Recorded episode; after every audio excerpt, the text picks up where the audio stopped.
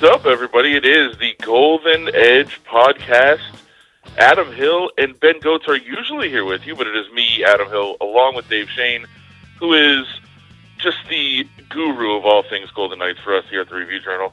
Usually we let him, you know, kind of sit it out and uh, handle things uh, from a writing perspective, but today Dave is in here to give his give give you guys his perspective on what is going on, and I'm kind of jealous because usually I'm sitting in the luxurious podcast studios of the Review Journal, and it's such a happy place for me to be in.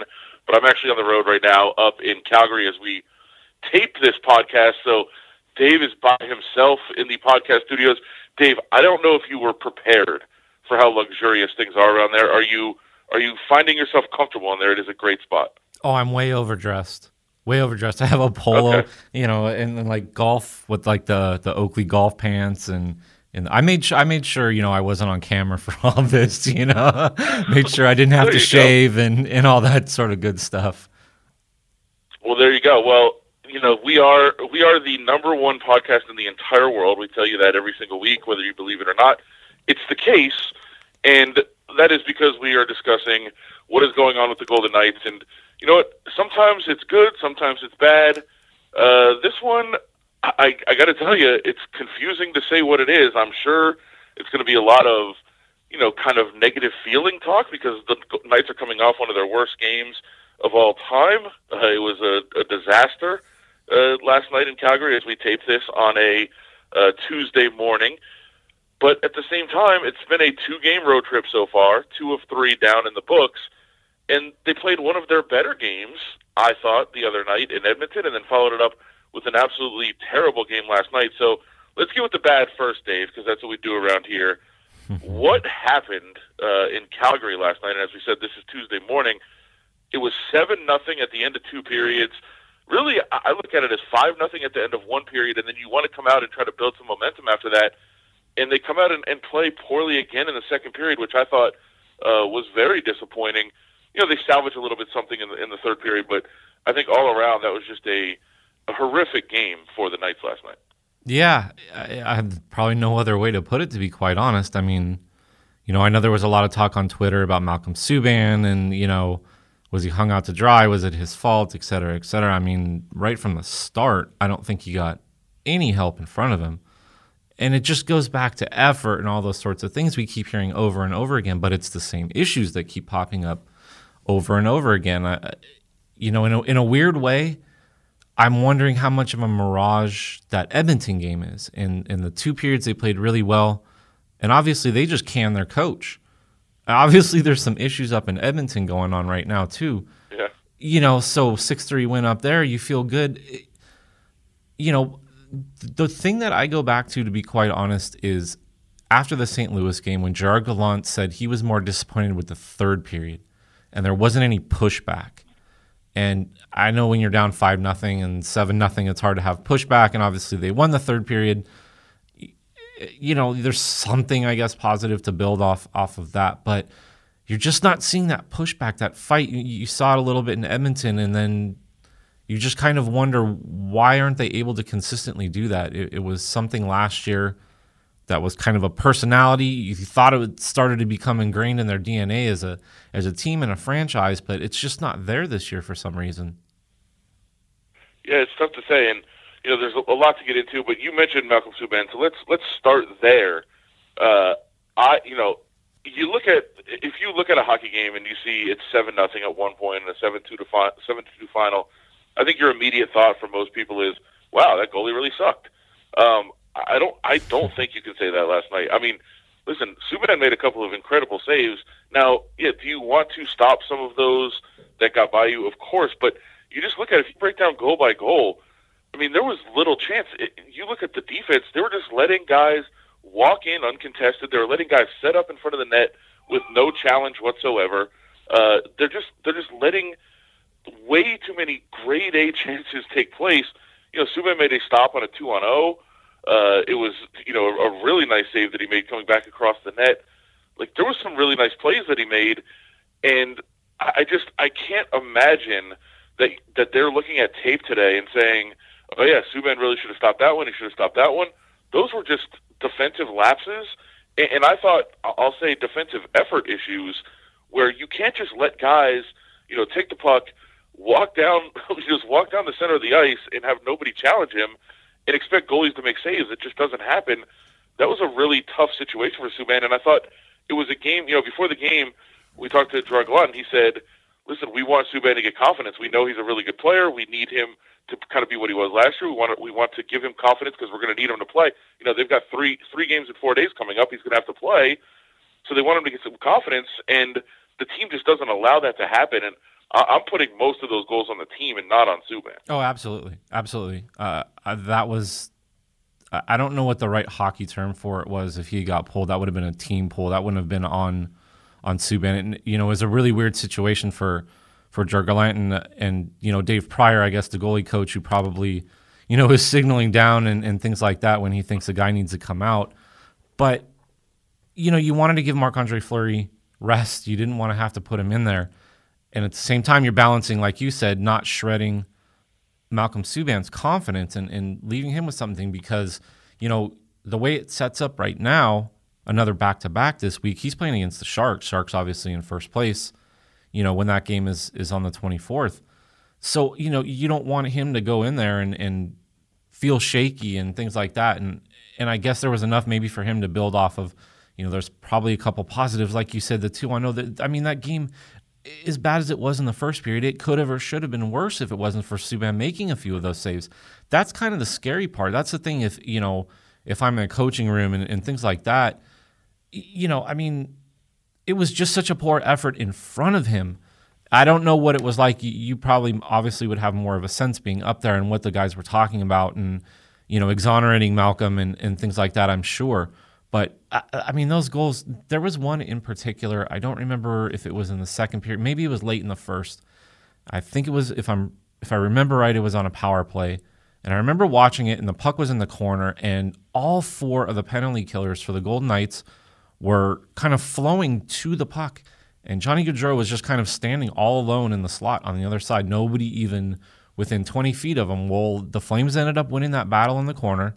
The puck ended up going to Gaudreau. He made a pass to Monahan, if I remember right. Or no, he made the pass to Tkachuk. It hit the post, and then Monahan quickly put the rebound in. I think it might have been the fourth goal. But it was, you know, I'm not going to get into the X's and O's and say that I know more than a coach in, in terms of where guys should have been on the ice. But as I'm watching that, I just was saying out loud, like, there's too much on the, uh, you know, too many guys on one side of the ice here. If that puck gets to him, it's in. There's not anything Malcolm Subban can really do. I mean, one or two of them, yeah, maybe steal a save, you know, and, and he did that on the 2 on 0. He did that in a couple extra situations. And, you know, maybe that's what separates a, a backup goalie from an elite goalie and, and things like that. Maybe he needed to steal one or two of those saves and, and lift his team. I, I don't know, but but you certainly can't fault him. That that's that's kind of the bottom line with all this discussion is, you know, those seven goals for the most part. I, I wouldn't put at least one or two Maybe he stops, maybe he doesn't, but the rest of them for sure. I, I mean, those those are those are on the team. Those are on the guys in front of him. It's funny. Funny that you mentioned the one or two because I'm actually uh, writing a story right now as we speak, and uh, I said, you know, it's either one or two goals that you might put on Subban. The rest of them, it's the team. And, and after the game, uh, as you mentioned, I was able to talk to some guys, and right away, I mean, unsolicited, they were coming out and just saying how bad they felt for what they did to Subban and Reilly Smith in particular said, you know, it could have been 14 nothing if not for some of the saves that Subban was making out there. Um, they they just felt bad because I think the team in general knows, you know, Subban is going to have to be a factor unless they make a move at some point. You know, they're going to need Subban to uh, to play. You know, Fleury can't play every night, and you know, three games in four days coming up. Uh, they've got you know they've got a, a spot where Subban's going to have to play in one of them. Um, they need him to be confident. He was 13 and four last year. I mean, he was he was very effective and very serviceable for them, and they just haven't gotten it out of him this year as being 0 and four. But again, not really putting the goals on him. You mentioned, uh, you know, perhaps playing against San Jose on Saturday. Uh, I was wondering if he if they play Subban Friday or Saturday. It's going to be one of them in the back to back with three games in four days. I don't know if you throw him back out there against the Flames, or you throw him out there against the Sharks and what you know we know is kind of developing into a rivalry. Uh, which which would you do if you're in that spot? Now, Dave Prior's kind of tough to predict, uh, but I I might throw him out there against the Flames again. But man, if it happened again, the, the confidence level would be just just awful. I would imagine. Yeah, I mean, I think you know if I'm going to try to get into Dave Prior's head, that's you know that's going to be a total that's a trip right there. Um, I would venture to say, and if it was me, I would try to keep the same routine in terms of if Fleury starts the first game of a back-to-back thing and come back with Subban, and not trying to kind of you know mess with with with sort of the routine, I guess, which would set him up to play against the Sharks, avoiding the Flames. Um, you know, I know there was a situation earlier when they were on that road trip in Nashville, St. Louis, where Gerard Gallant, they wanted to get him a game, and they decided that Nashville was the place to do it because he had had success there. So I wonder if things like that factor in on the opposite way. And if you just got bombed by you know by Calgary, do you really want to face them four or five days later? Or is he going to be super motivated and pumped up to play them? And, and maybe that's you know maybe you do want to throw him out there. I the, the, it's an interesting psychology that goes into uh, to goaltending and, and goaltending coaching. I think that's why Gerard Gallant's always like, yeah, that's that's Dave Prior's department. I let him deal with that. Yeah, so I thought it was interesting. Nick Holden last night said uh, several players went on their own up to Subban and apologized to him after the game. Uh, Gerard Gallant said he had not talked to Subban, and we know that's kind of the routine with uh, Gerard Gallant. He leaves the goaltenders up to the goaltender coach. So we shall see which of these three games Subban gets. Uh, I would imagine it will be Friday or Saturday, uh, either against the Flames or Sharks when the Knights return home. So that wasn't obviously the only issue. Uh, inconsistency is a major issue. We've already talked about this. Um, I guess what you can say, and you kind of hinted at already, you know, I think the, you know, the, the prevailing wisdom out there um, was, hey, they played really, really well on Sunday night and really, really terrible on Monday. Uh, and and this inconsistency inconsistency is just haunting this team. It's been a month to the day today since they won back-to-back games. That was a three-game winning streak earlier in the year. Uh, it hasn't happened yet. It's win loss win loss, and um, they're just you know not finding a way to stack up points and stack up wins, which is something that you need to do and something that they did very well last year. Uh, but maybe it's not inconsistency. Maybe they're just not that good, and the good games are the anomaly. Yeah, I mean, the further this goes along, I mean, that just becomes the reality. It's what, what are they? There's a saying in the NFL. I think you you are what your record is, something along those lines.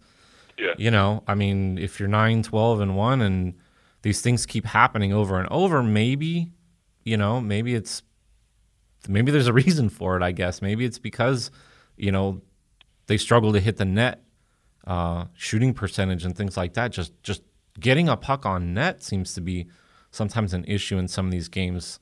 I don't want to say these guys are, you know, regressing to the mean and, you know, they are kind of who they are. Last year was, you know, such an anomaly. I, the one thing I keep going going back to, I thought Ed's story really nailed it today, and and I've thought this for a little bit. Is there's just there's not there's not any sandpaper, in in their game and in their locker room, and I guess you know, Ryan Reaves is is Ryan Reaves, and and he does his job on the ice, and he's kind of evolved as a hockey player. It's been really neat to see. And Deryk Engelland will, you know, answer the bell and things like that. And I don't think it's not so much, you know, a physical toughness or whatever, but you know what Ed was alluding to a lot with uh, Jimmy uh, James Neal. You know, it's just some of that sandpaper, and and you don't see it this year. And I don't, I don't know if it's you know contracts that that folks got comfortable or if there's just not that um, you know internal pressure in that locker room something it just feels like something's missing in, in terms of that element of everything. You know i don't know how much paul stastny w- would have been able to add to that. You know obviously Erik haula has a you know a, a, personality that that can be a little bit loud when he needs to be and and things like that. Um, obviously he's not going to be around but it just feels like there's something missing and and you know last year with what happened in, in October and it was such a it was such a, a, a point for everybody to rally around the team the community um, the way the, the team rallied around the community the, the way the community rallied around the team and you know obviously I'm I'm certainly never ever ever in you know saying that we need a tragedy to turn this team around that that's right. you know that'd be you know terrible to imply or anything, but they need a rallying point. They need something, whether whether it's a trade, whether it's bringing somebody up, um, just something, uh, something to rally this team around. Because I feel like that element of of what's going on is just kind of missing, and it's showing up on the ice. I think that's where the inconsistency, you know, kind of shows up on the ice, holding each other accountable and and things like that. I know there's accountability, but there's some element of that that seems to be just just absent right now. Well, I think you know more bluntly, what you know, James Neal could be a jerk, and you know, I, I think I, I don't. I'm not saying he's always a jerk. I'm not saying he's a bad person. I like James Neal. I think a lot of guys in the locker room like James Neal, but he could also be that guy that after the game is like, "Hey, you guys suck. What's going on? Like, get together." Like he can be that that gruff, as you mentioned, the sandpaper. Um, and and I don't know that they have that guy. The chemistry might be too good, and that, that's something that I asked. Um, you know, I asked Alex Tuch about when he was in the studio with us a couple weeks ago. I was like, when everybody gets along and everybody's so so friendly with each other, and you know, just likes each other so much, and is all friends. You know, is it is it bad when things are not going well to all still be friends? Do you need the guy to kind of be in there and be like, "What's the matter with you?" Um, and I don't know if they have that. I think I, I think Jonathan Marchessault maybe is a little bit of that guy, uh, but maybe not enough. And maybe you need some sort of personality like that. And maybe it is a shake up or something like that that needs to happen. But uh, you need something to disrupt what's going on now. I think is um, the the key to it, and they just haven't found that yet. I think they were hoping just getting Nate Schmidt back would be that. I think they warned um, they warned people in, in a lot of ways to say hey, just getting him back, even though he's a great player and we love playing with him and we love him, is going to be good. But it doesn't fix everything. And I think for one night, you know, I, I know the headline of my story was, you know, it's a, it's it'll be great to have him back, but it's not magical. And after the win uh, in, on Sunday, I had a couple of people on Twitter saying, "You said it wasn't magical. Look, it's magic." Uh, I think it might have been a little bit of fool's gold uh, that you know they come out and have a, a nice win. It doesn't fix everything, and they they knew that, and they said that. Uh, but last night we kind of saw, yeah, not, just getting one guy back is not going to be the the be all end all solution to everything that's gone wrong. And you know they followed up a, a good win with a you know poor performance, and um, I, I don't know. It's just it's a a continuing problem that we're seeing out of this team. Uh, leading into that, what have what has been your thoughts of of Nate Schmidt and how he has played? Because you know I think you look at the team as a whole and say, well, he played well one game and not so well the other game because that's how the outcome was. But uh, what have you seen from him uh, so far in two games back? I mean, to be quite honest, that, that's probably how I would assess it. I, I, thought he was pretty good in Edmonton, and I didn't notice him nearly as many make you know positive plays uh, last night. I mean, that game was just a clunker. I mean, just all yeah. around. I mean, offense, defense, special teams. You know, their penalty kill had been so good and then they just got torched. Uh, you know, so uh, you know what I think Nate Schmidt brings is an element of speed and, and pace to everybody's game. He does things quickly on the ice, whether it's carrying the puck, um, you know, making head, headman passes and, and things like that. It forces everybody else to play a little faster. I think that's what they got into a good rhythm for two periods in Edmonton. And obviously, Edmonton kind of sat back and let them do it a little bit. I think. You know, Todd McLellan probably, you know, I don't want to say that game cost him his job because I think there's other things going on, you know, but clearly I think there were some issues if you're looking at that from the Edmonton standpoint where you're just kind of going, you know, what we, you know, we're not even trying to play defense here. Um, so yeah, I do think it was a little bit of fool's gold. I do think there were some elements that you would like to see them be able to just take forward on a consistent basis the fact that, you know, I know it's a back to back, but it's a short travel. They should have been rested. They should have been, you know, energized and feeling good coming off to that coming off of that Edmonton game. And I don't know if they just thought they could just roll the pucks out and you know, and no big deal, or it, I don't know if that's kind of the issue right now, where they're, they're just too comfortable um, in that regard, where they feel like, you know, okay, we played a good game, now we got to figure it out and then the next game they they don't. Um, they just haven't been able to put those consistent efforts. You know, and this goes back to, you know, you feel good after the Ottawa game, maybe you know going in the road trip, and they played pretty well against, you know, Toronto, even though they didn't get the result. They win in Ottawa, you know, and then they just kind of They were a mess against Mon- uh, Montreal, weren't able to hold a lead, and then Boston, they just didn't have anything on the on the back to back. So, you know, I mean, it's at least a couple times now on a back to back that they've just just not had legs, not had effort, been flat. I think that was the the term I used last night on Twitter to somebody. You know, they just looked flat, which to me was kind of inexcusable. I don't I don't quite understand in that situation, you know, how you're not trying to build off that Edmonton game, but you know, maybe like you alluded to earlier, maybe they, this team unfortunately just doesn't have the ability right now to do that. Yeah, it's troubling. And you mentioned a couple of the up and downs. Um, I thought the the really troubling game lately uh, was the St. Louis game, where yeah. you know they come out, they have a two game homestand. Uh, they've got you know the return of Nate Schmidt on the horizon, but you've got two games against you know very very beatable teams at home where you still have been pretty good, and you come out and, and you know put up a really nice effort in shutting out the Ducks, and you, you look like you've gotten things together, you got some things figured out. Uh, then you've got a last place St. Louis team coming in, which, by the way, also just fired their coach. Um, but this is before they did they had done that. They, you know, St. Louis is coming in. It's a last place team.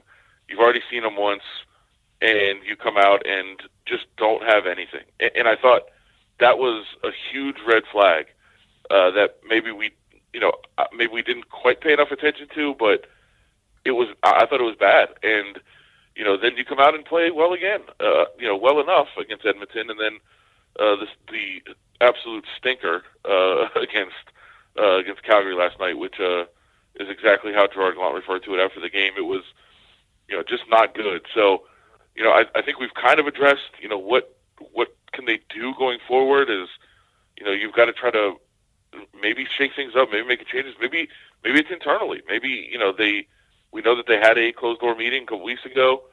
Um, maybe it's something the players need to do. I, I don't. I don't have the answers, and I think that was something Reilly Smith said last night. He said, you know, right now we just don't have the answers. We, you know, if we knew what we had to do, we would do it. Uh, but right now, the, the answers just aren't there, and they just can't find any sense of of consistency of being able to build you know, one win into another win and maybe stack two or three wins together and get right back in it because that's the bottom line. Is as bad as it's been, the division is is such that you win three straight games. I mean, your your problems aren't solved, but you're right back in the mix. So they're they're falling behind, but it's not like you know it's not like this dire situation right now. But I think the standings don't reveal how much you know. I, I guess how bad the situation might be, if you want to say it. Like the standings look like okay, you can get right back in it, but the team hasn't given any indication that they'd be able to do that.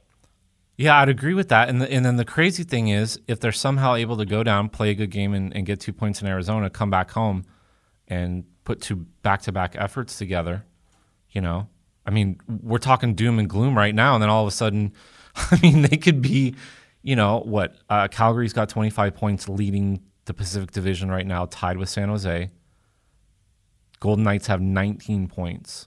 They are three points out of third place.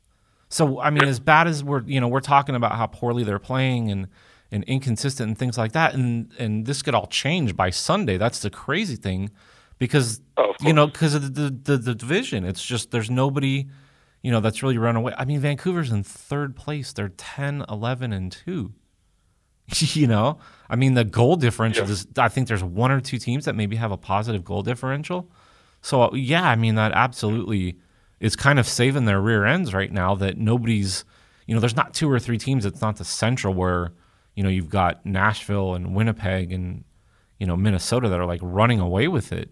Um, they're still, that's the crazy thing. If they're able to get this you know, get this on the right track and, and put a few games together, um, you know, they're right there. I mean, you know, we've talked a lot about the issues and just kind of why and what they can do, and it, it's so multi-layered. And you know, one of the things I thought was interesting was George McPhee, I believe, in Toronto a couple weeks ago or last week had mentioned, you know, that they just don't have the organizational depth right now to overcome this. They don't have you know, say a first round pick from the 2015 draft that's been in the AHL doing very well, you know, that they can just bring up.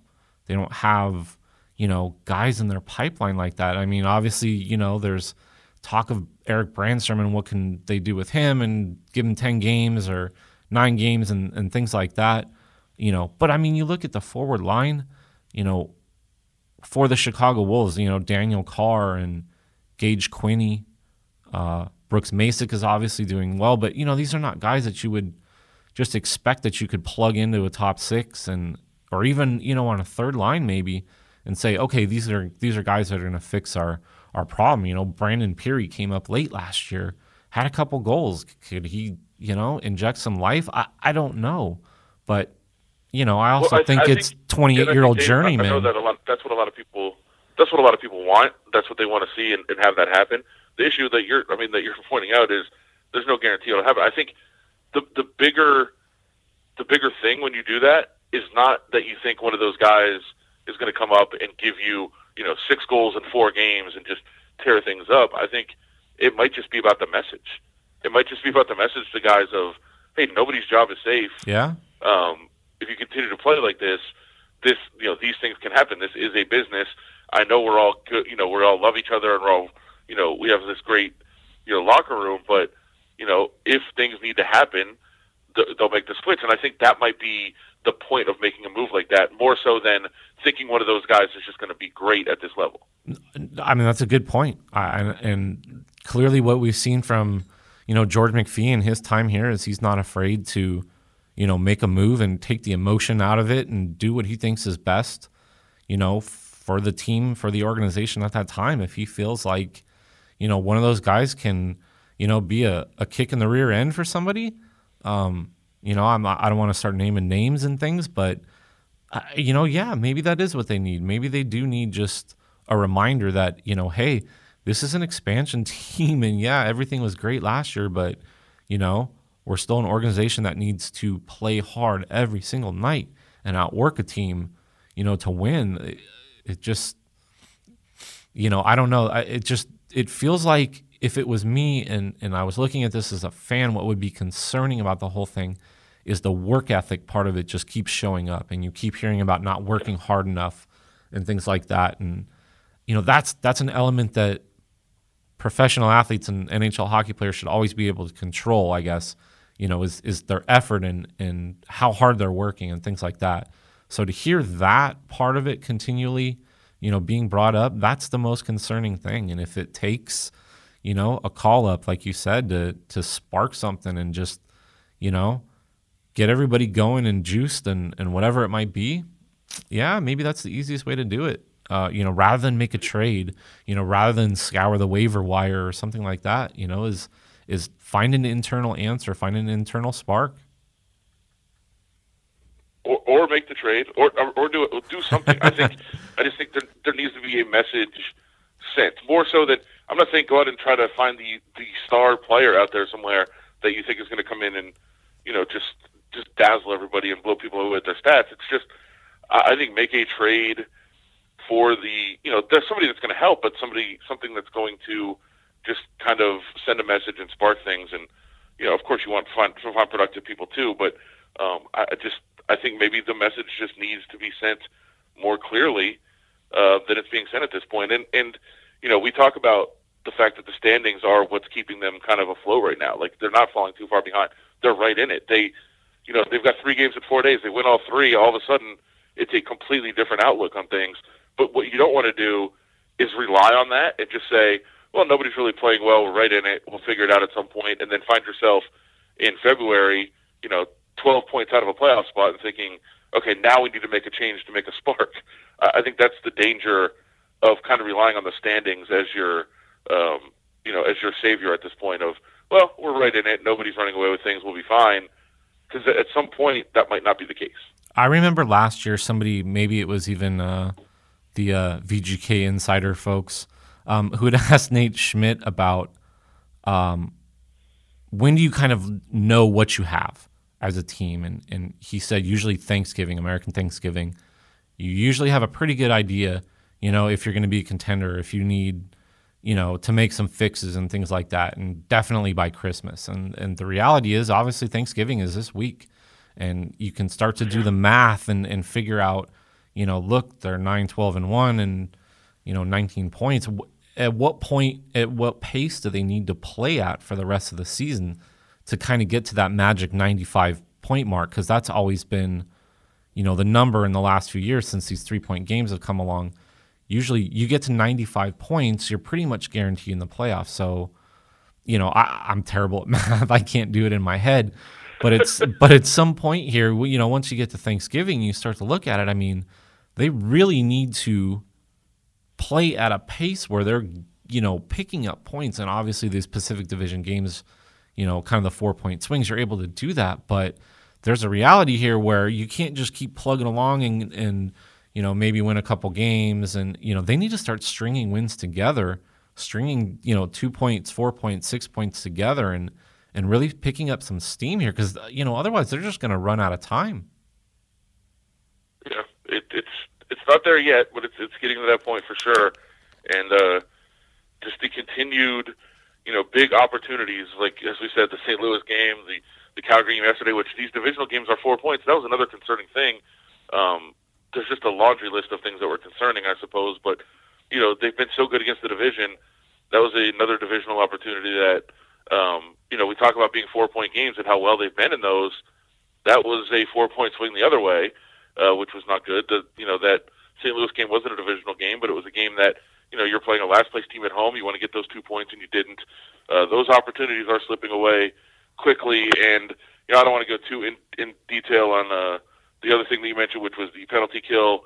Um, maybe just an aberration yesterday, but I thought maybe the not not being ready to work hard early led to some penalties being taken. It led to open plays even in the five on five, but then kind of some lazy penalties, and then the penalty kill is all about working.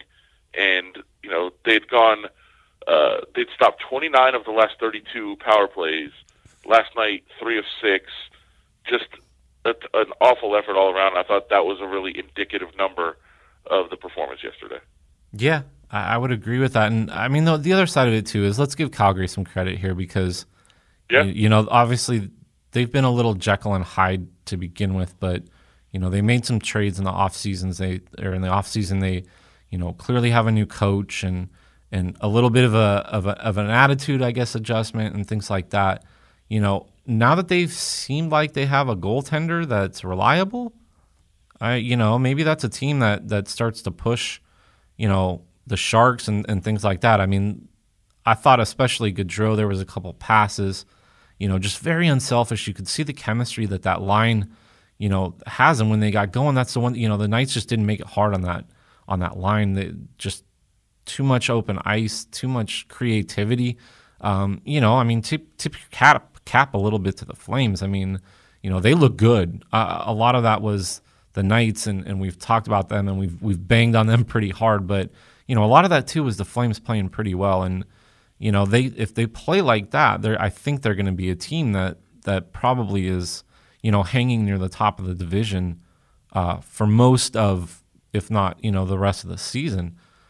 But again, yeah, penalty kill to me, it, you know, I understand it's not always about just keeping your shape and keeping your box, but they just seemed, you know, like they were running ragged at, at, times. I remember even was it the St. Louis game? I, I made a comment about how they got picked apart by some really good passing. Maybe it was Edmonton. You know, there's just been a couple cases where, I mean, yeah, good on the other team, but guys are just running all over up top, and they and they're just you know out of position. It feels like um, giving the other team too much time and space, and, and not being able to close them down. I mentioned I think was that fourth goal last night that you know just all four guys just seemed to flow and and I understand you want to support the puck and, and things like that, but I also think there's, you know, you have to be aware of, of what else is around you and who else is out on the ice and, and not just kind of getting caught puck watching. I felt like there was some times a little bit on that PK where they were just kind of puck watching and, and just got out of position. You know, even on that first goal, yeah, maybe Subban can make that first save, but Tkachuk walks right in. I mean, he's got so much room.